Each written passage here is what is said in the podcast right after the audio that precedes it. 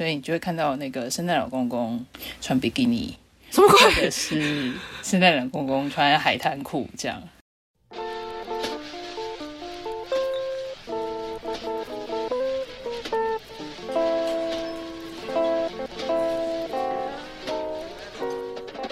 你现在收听的是熊真的 Podcast 节目，我是琪琪。我是 Joyce，所以现在到处都已经是浓浓的圣诞节气氛。你有注意到什么让你特别感觉到，其实已经是圣诞节了？不管到哪边都一直听得到圣诞节的歌，我觉得这应该是大家在十二月的时候很常会遇到的事情吧。就算你已经忘记二十五号即将来到的圣诞节，你光走在哪里都听到那一首歌，应该都会知道说我们即将到来的圣诞节。我记得我前几天搭计程车的时候，连计程车上面都在放。大家听一整天应该会很腻吧？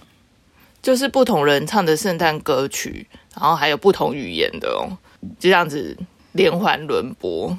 因为我光在搭乘的那段时间就听得到那个啊，玛丽亚凯莉，我觉得光是她就很适合唱那个啊圣诞节的歌曲啊，就几乎都会放到她的那首歌吧。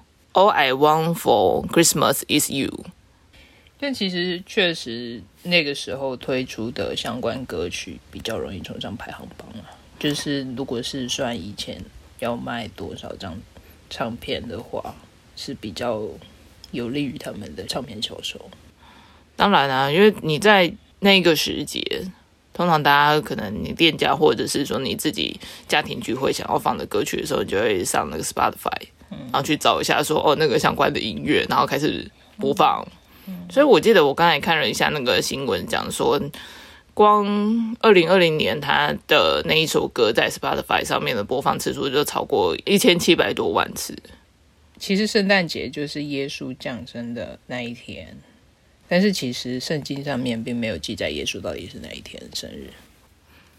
各个不同的基督教教派因为使用不同的历法，所以其实他们庆祝的确切日期也是不大一样。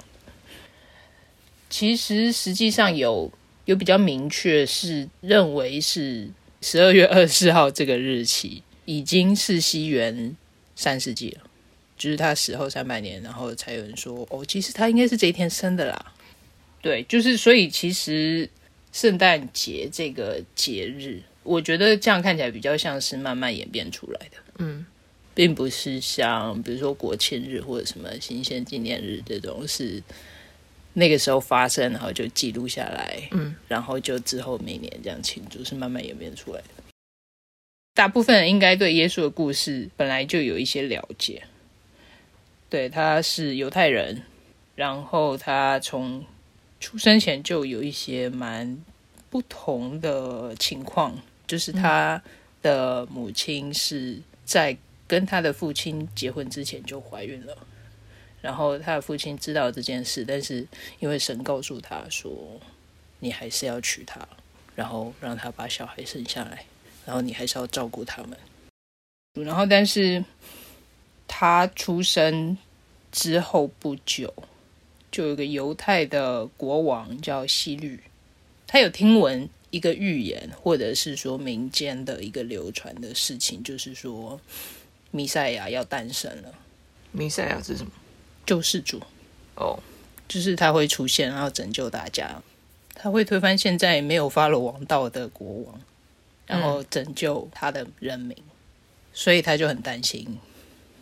他就下令说，就是要杀光所有刚出生的婴儿，所以他们全家就连夜逃离，逃到埃及去。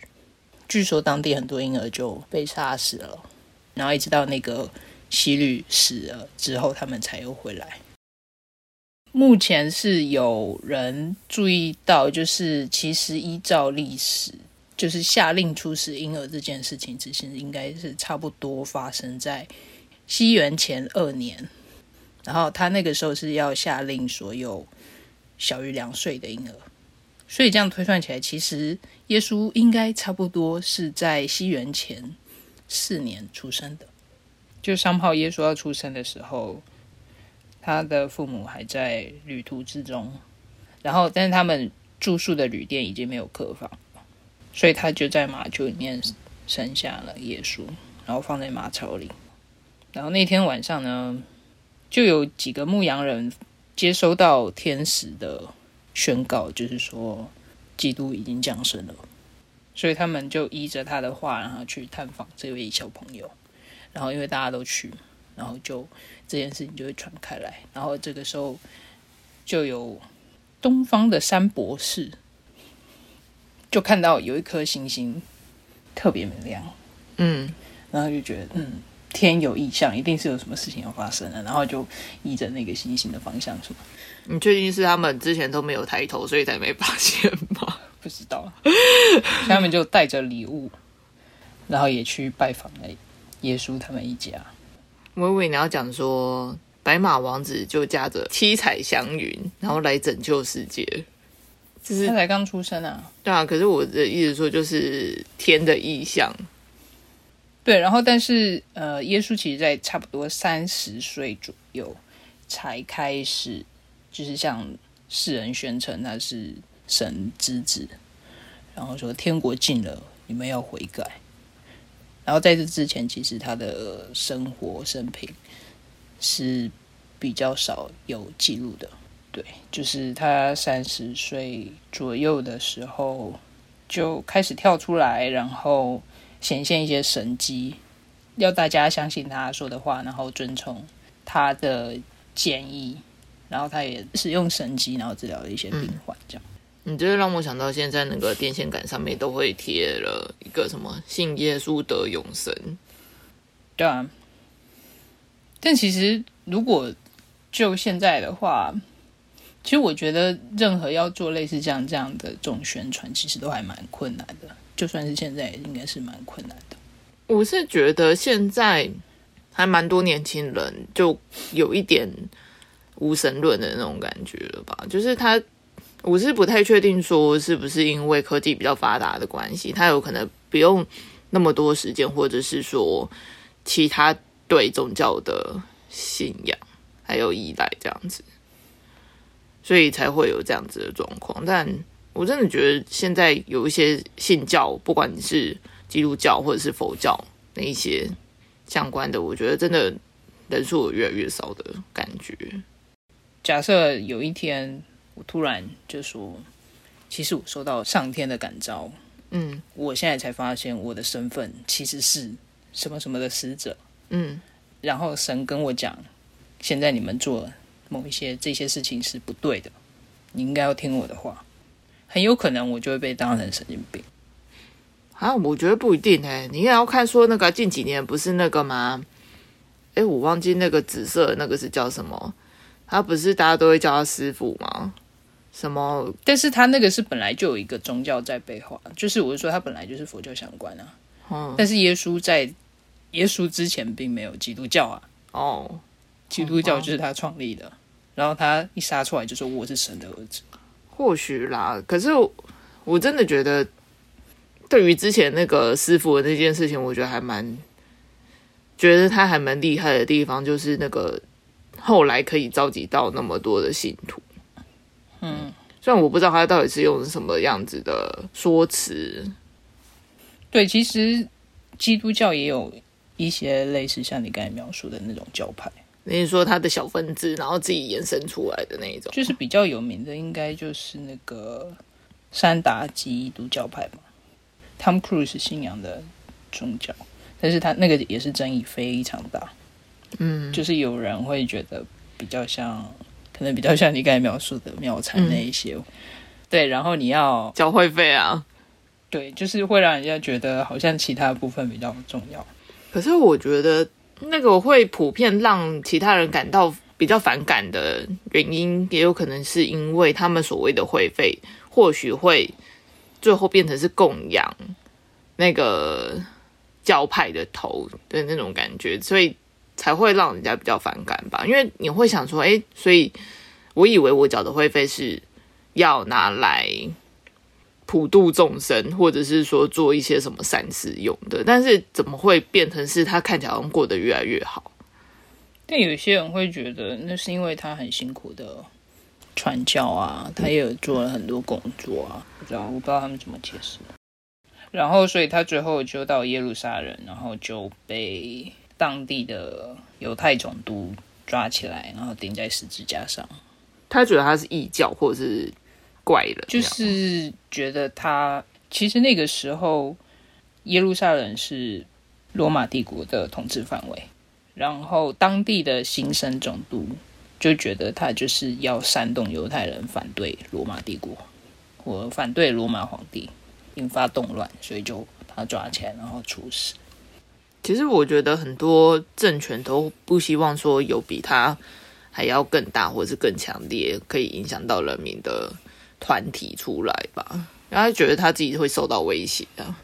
对，而且那个时候应该也是有一个族群分裂的情况，当地有一些是比较偏本土的犹太人，就是在耶路撒冷附近嘛。当时的统治者也不是犹太人，就是他算是罗马帝国，所以就是罗马人的控制范围，有点像日治时期那样子吧。就是日治时期，就是日本统治台湾啊。然后如果台湾人聚集起来，他就会担心说你们是不是要推翻我？对，圣诞节主要是基督教的节日，然后但是到现在世界各地有各种不同度过圣诞节的方式。比如说，我觉得比较特别的，应该是在南半球的圣诞节。他们是怎样过？就是那时候，其实他们就夏天啊。哦，我有点难想象那个非常暖和的圣诞节。对，所以你就会看到那个圣诞老公公穿比基尼，什么或者是圣诞老公公穿海滩裤，这样红色的还是要红色的。啊，我觉得我们对那个圣诞节不是都是那个吗？要有雪啊，就像你那个姜饼屋上面不是都要弄雪吗？它怎么样？雪都融化是不是？对啊，因为它真的就没有雪啊。对啊，然后那个时候就是夏，就是真的是夏天。对啊，然后你又就是那个时候主要的活动，那就是到海滩去玩啊。嗯嗯，我都完全忘记南北半球是因为那个季节会不一样这件事情了。然后，尤其是澳洲跟纽西兰，其实也是受英国影响很大的国家嘛，所以他们的信仰其中有一部分比较主要的也是基督教的部分，嗯，所以他们也是会蛮重视圣诞节这个部分。但是，就他过起来就是跟别人不一样，好吧？所以我们在那个黄金海岸的时候，你可以看得到那个穿比基尼的圣诞老公公，然后在那边发糖或者什么的吗？之类的，或者这边 barbecue 这样，对，然后他们也会讲一些，他们会有一些，嗯，因为他们的不同，然后所以会加入不同的元素，或者是说会有一些其他故事，比如说他们就会说，那圣诞老公公从就是北半球你要到处发礼物发完，嗯，然后因为他他是坐雪橇，所以他到南半球的时候就发生了一些障碍，因为他的雪橇在因为没有雪，所以他的雪橇其实很难。移动，嗯，对，然后麋鹿就很热啊，所以麋鹿就八公，是不是？对，你就觉得 不想工作，怎么会那么热？嗯，对，他要变成是那个啊，骑那个水上摩托车，就是这样。对，就好像他到这边的时候要继继续执行任务的话，要换一些交通设备。然后像比如说澳洲人的圣诞大餐，通常是安排在圣诞节那一天的中午。然后他们因为很热，所以可能会吃冷盘，比较清凉的海鲜类，因为那时候是某一些海鲜、虾子啊什么的产季。嗯，然后他们的餐桌可能一个比较特别，可能跟美国比较不一样的，就是他们有个道具，他们是长形的餐桌嘛，嗯，然后坐两排的人，它是看起来大概像是一个长长的竹竿的那种感觉，然后你要跟你对面一人拿一边。嗯，然后去扯，然后最后会折断它。为什么要这样？好玩。然后还没 讲完，然后你还要看说折断之后剩下来，你那一节比较长，还是他那一节比较长？然后长那一边就赢了。然后里面那个竹竿里面其实是有放一些，比如说糖果啊，还有一个纸折的一个帽子，就是里面是纸片，你把它打开是一个王冠之类的。就是就你赢了，然后那是你的胜利王冠，然后里面有一些小点心、小糖果，然后那些都是你的这样。对，然后里面可能会有一些，有点像那个 fortune cookie 吧，就是有一些字条啊，然后猜谜啊，然后你们也可以讨论一下，所以这个到底是什么啊？因为你也是要两个人合力才有办法把它弄开。竹筒只会让我想到竹筒饭而已，就要硬要在里面塞东西的话。记得我记得它是，然后它那个名字叫 bonbons，因为它会砰这样子打开，是不是？对，然后长得有点像长条鞭炮这样，或者叫 Christmas cracker。然后他们可能会，比如说圣诞树的装饰，他们会放入一些当地。比较常见的元素，比如说奇异鸟啊，或者什么，但基本上其实跟就是除了它本身的环境不大一样，但其实就是庆祝圣诞节，他们强调的部分应该都是差不多。但是其实我觉得应该是确实是北半球的人比较多，所以通常宣传的那个圣诞节形象就是要下雪的那个样子。嗯，所以其实他们也是蛮想要过有下雪的圣诞节，所以他们有可能选择在七月的时候再来过一次。就这样就有 feel 了吧？他就干脆讲说，圣诞节那个时候出国到北半球就好啦，也是可以啊，但是成本比较高啊。对，而且那样子其实大家应该也会蛮困扰的吧？就到处都是那个，全部人都塞到北半球，对，全部都是南半球来的人。对啊，但我真的觉得，如果你想要过一个不同的圣诞节的话。到南半球的一些国家，其实南美洲也是啊，或者是南非也是啊，就是应该是还蛮新奇有趣的体验。我有想到另外一个也是在圣诞节时候发生的事情，然后我还蛮印象深刻，就是在一次世界大战的时候，一九一四年十二月二十四日，对，那个时候主要就是那个就协约国跟同盟国的对抗，嗯。然后，但是圣诞节本来就是他们共同，因为他们大部分都是天主教或基督教国家，所以圣诞节对大部分参战国而言都是有特别意义，而且还蛮重要的一个节日。但在这个时候，他们还是在战争状态。但是在那一天，德国、英国还有法国的军队士兵，他们还是一个。算是非官方的停战吧，就是暂时停战。他们那时候已经开始打好过战了，嗯，然后就开始用蜡烛去装饰附近的环境，然后唱圣诞歌，然后跟对方讲圣诞快乐，然后交换礼物。没有礼物，呃，他们交换礼物可能有酒啊、香烟啊，或者是一些面包啊，就是他们从各自家乡带来的东西、食物，或者是如果这没有的话，就纽扣。互相交换纽扣，衣服上那边的纽扣。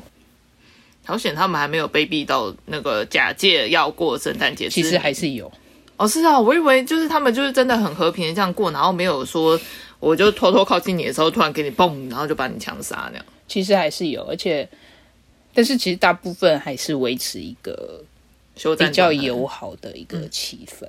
就是刚才讲到，就是其实这个是非官方的，比较偏向自发性的。一个行为，所以那个时候英国的某个长官其实是蛮不满意这种情况。嗯，你说我们在作战，你在干嘛？对啊。然后在隔一年，就是在那个平安夜当天，还一起踢足球，就德国跟英国。你是说他们前一年才互相到圣诞节快乐，然后装饰布置，然后下一年的又到了圣诞节的时候，还在那边踢足球？对，可能。信任度提高吧，对。然后其中有一个参与的英国士兵，他对这个踢足球后的活动大概的描述是这样：他说，这件事本身来说，与其说是场足球赛，更像是人人都可参加的到处踢球活动。就我所知，那时每边可能都有约五十人加入活动，这也太庞大了。由于我个人很喜欢足球，于是我也参加了。我不清楚那场足球赛持续了多久，可能有一个半小时吧。所以大概就是大家一起玩这样子，其实也不是说很认真的。可见的，在西方国家，圣诞节是真的还蛮重要的一个节日，因为就是在战争时期还是得要过圣诞节这样。我是觉得那种当时候紧张的一个气氛，然后那时候你可能会特别想家，或者是嗯。或者是会你会回想到你过去圣诞节的时候的情况，然后你现在的情况。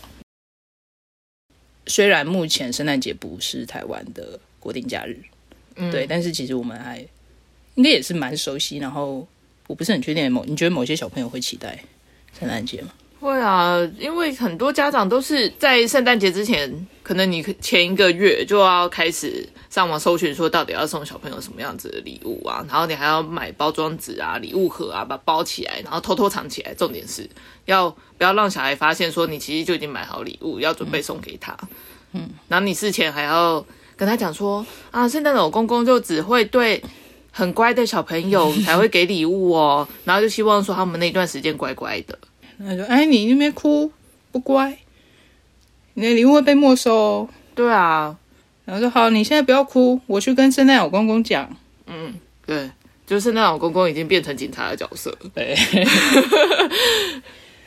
对，然后小的时候学校就也是会有一些相关的庆祝活动嘛，或者是装饰啊都有。嗯，对啊，对，穿堂都会放一个巨型圣诞树这样。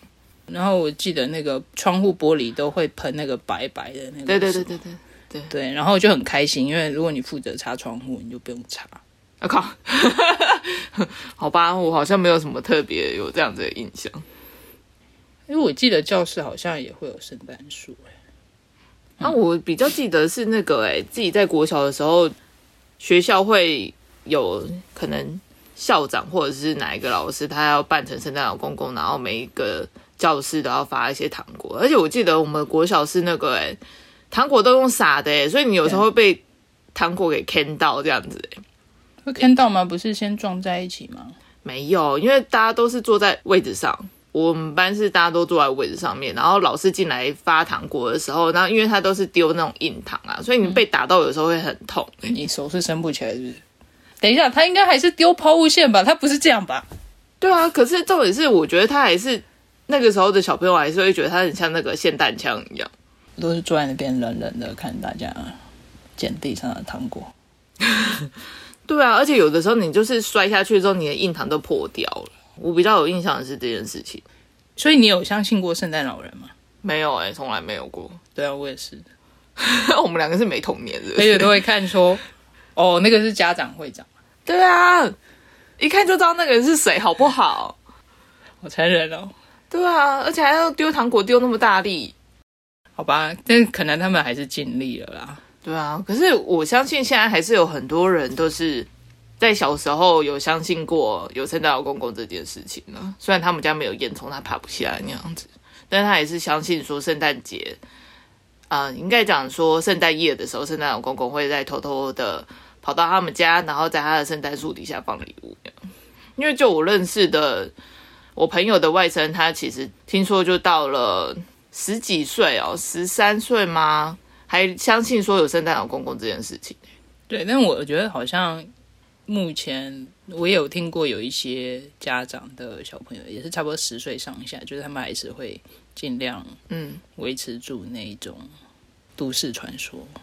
对。但是我自己是想，我不会欺骗我自己的小孩说有圣诞老公公这件事情，欺骗，这样子好残忍哦，真的是骗啊，不是吗？善意的谎言。我觉得我不会、欸，因为现在我真的觉得这个说法就已经被利用在那个像我们刚才讲的说，就是要叫小朋友乖一点的手法了。我觉得很多都是直接拿来这样使用、欸，对啊，那你可以选择其他的做法，比如说，比如说可以说，你可以写信给圣诞老公公，跟他讲说你今年做了哪一些事情。没有啊，可是就像你刚才这样讲啊，你其实也可以用其他的方式去叫小孩子做类似的事情啊。但这样比较好玩啊。哦，对啊，而且其实，在现代，大部分人其实住在都市嘛，都市应该烟囱本来就很少见，除非你住工厂。靠腰啊，对，所以本来他就不会从烟囱下来。会不会有那种圣诞老公公胖到卡住的？啊，我就想到那个啦，模拟市民里面那个圣诞老公公也会出现啊，他是干嘛？他就是会那个。那要算什么？有点像瞬间移动嘛，就是突然那个闪亮亮的，然后就出现在你家那样。闪亮亮，这个形容词怪。对啊，就是它周围都会突然撒金粉，对，就是有亮光，然后就突然出现，然后你就可以跟他要礼物，这样。有选项的吗？我是说，你可以选择什么样的礼物？对对对对，就跟他讲说要求礼物，然后他就会拿出礼物送你。就你没有跟他要，他不会给你。他说：“哎，拜托，你已经多大了？我怎么知道你还要礼物？”对啊，但是这样的话，就是他出现在你家的时候，你要赶快跑过去跟他聊天呢。对啊，而且还可以跟他，你就他就走了。对啊，而且还可以跟他当朋友的。你说一直聊一直聊，然后你们的好感度会上升，对对，然后所以礼物可能会更大包，是不是？我不知道，我觉得他礼物应该随机的啦。哦，他有的时候会送还蛮好的东西，我记得我好像有拿过笔电的。是哦，对，他怎么变出来的？他都可以直接瞬间移动，你觉得他的礼物没有办法瞬间移动吗？而且我记得他好像那个消失的时候，就吼吼，然后就会砰，然后就不见了。是啊，不是啊，这这样。跟他成为好朋友有什么好处？除非你要跟他交往，没有哎，不能交往。而且那个圣诞老公是有点年纪的发福男子，我觉得是我的菜。对 对，我不喜欢啊。像男朋友每年才出现一次，没有啦。你跟他是朋友的时候，你就可以邀请他，好不好？哦，他。我觉得他也是傻金粉，然后就出现。没有没有没有没有，他会走路，好快。对，但是我觉得其实我之前有想过，就是我觉得西方跟东方，我不知道，我觉得感觉上就观察那个这些节日庆祝的方式，我觉得其实真的西方还蛮喜欢送礼物的。为什么？就是你礼物一定要先先准备啊，然后要藏好啊，或者是要放在哪个地方啊，然后到时候大家一起开礼物，然后就很开心啊。这样，我觉得东方比较不会强调这一点，然后送都送吃的，哼，有吗？我觉得还好啊。就是你要去人家家里不啊？你说只是过年？对啊，通常你就是会准备礼盒啊，那礼盒通常都吃的。有其他的？除了红包？应该没有吧？对啊，或者是就是长辈给小朋友的，嗯，就比较少有那种什么朋友或者是亲戚之间互送，不是吃的东西。有啊，搬家的时候，仪式宜居，你说那个匾额送家电好不好？啊，但我觉得那个又是另外一种感觉耶。对啊，可是就是。真的还蛮少的，但还是有啦。可是就是要看是什么样子的场合嘛。对，而且就是比较感觉，你会觉得那个是比较西式的那个概念，有吗？就我觉得，就是我觉得这一些庆祝活动，西方跟东方的传统，我觉得是有一种不一样的感觉。但通常就是大家都可以在圣诞节的时候清除他们的库存。哦，你说消费性电子可以去库存化，这样讲的话，其实那个娱乐产业也是啊，就是这个时候会特别会推出更多的内容，嗯，然后产品的话也是这个时候会推出更多的，甚至有圣诞风格的那个产品。对啊，包装有可能会不太一样之类的。对，然后说什么限量圣诞节，嗯，特别版，嗯，就会让我想到最近那个世足赛限量的包装可乐之类的。而且，其实圣诞节在某些亚洲国家也是国定假日，比如说香港啊、新加坡啊，都是。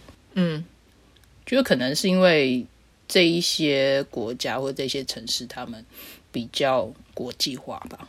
就是一个是他们的工作很大一部分也是跟就是西方国家相关，或者说他们的居民也有蛮多是。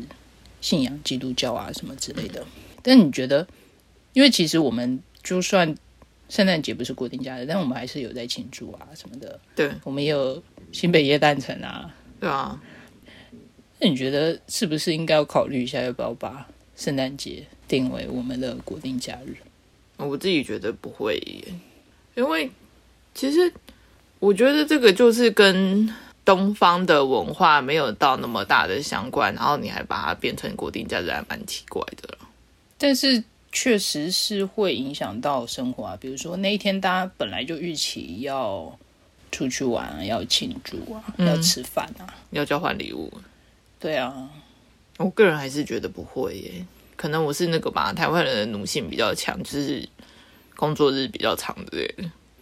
但我我真的没有偏好说要把它变成国定假日，因为通常我自己如果真的是那个圣诞节聚餐什么的，就是选在那个时候的晚上或者怎么样的，因为那个时候就也因为这样子，大家餐厅就会比较多人嘛，嗯，因为大家也都只能选晚上啊。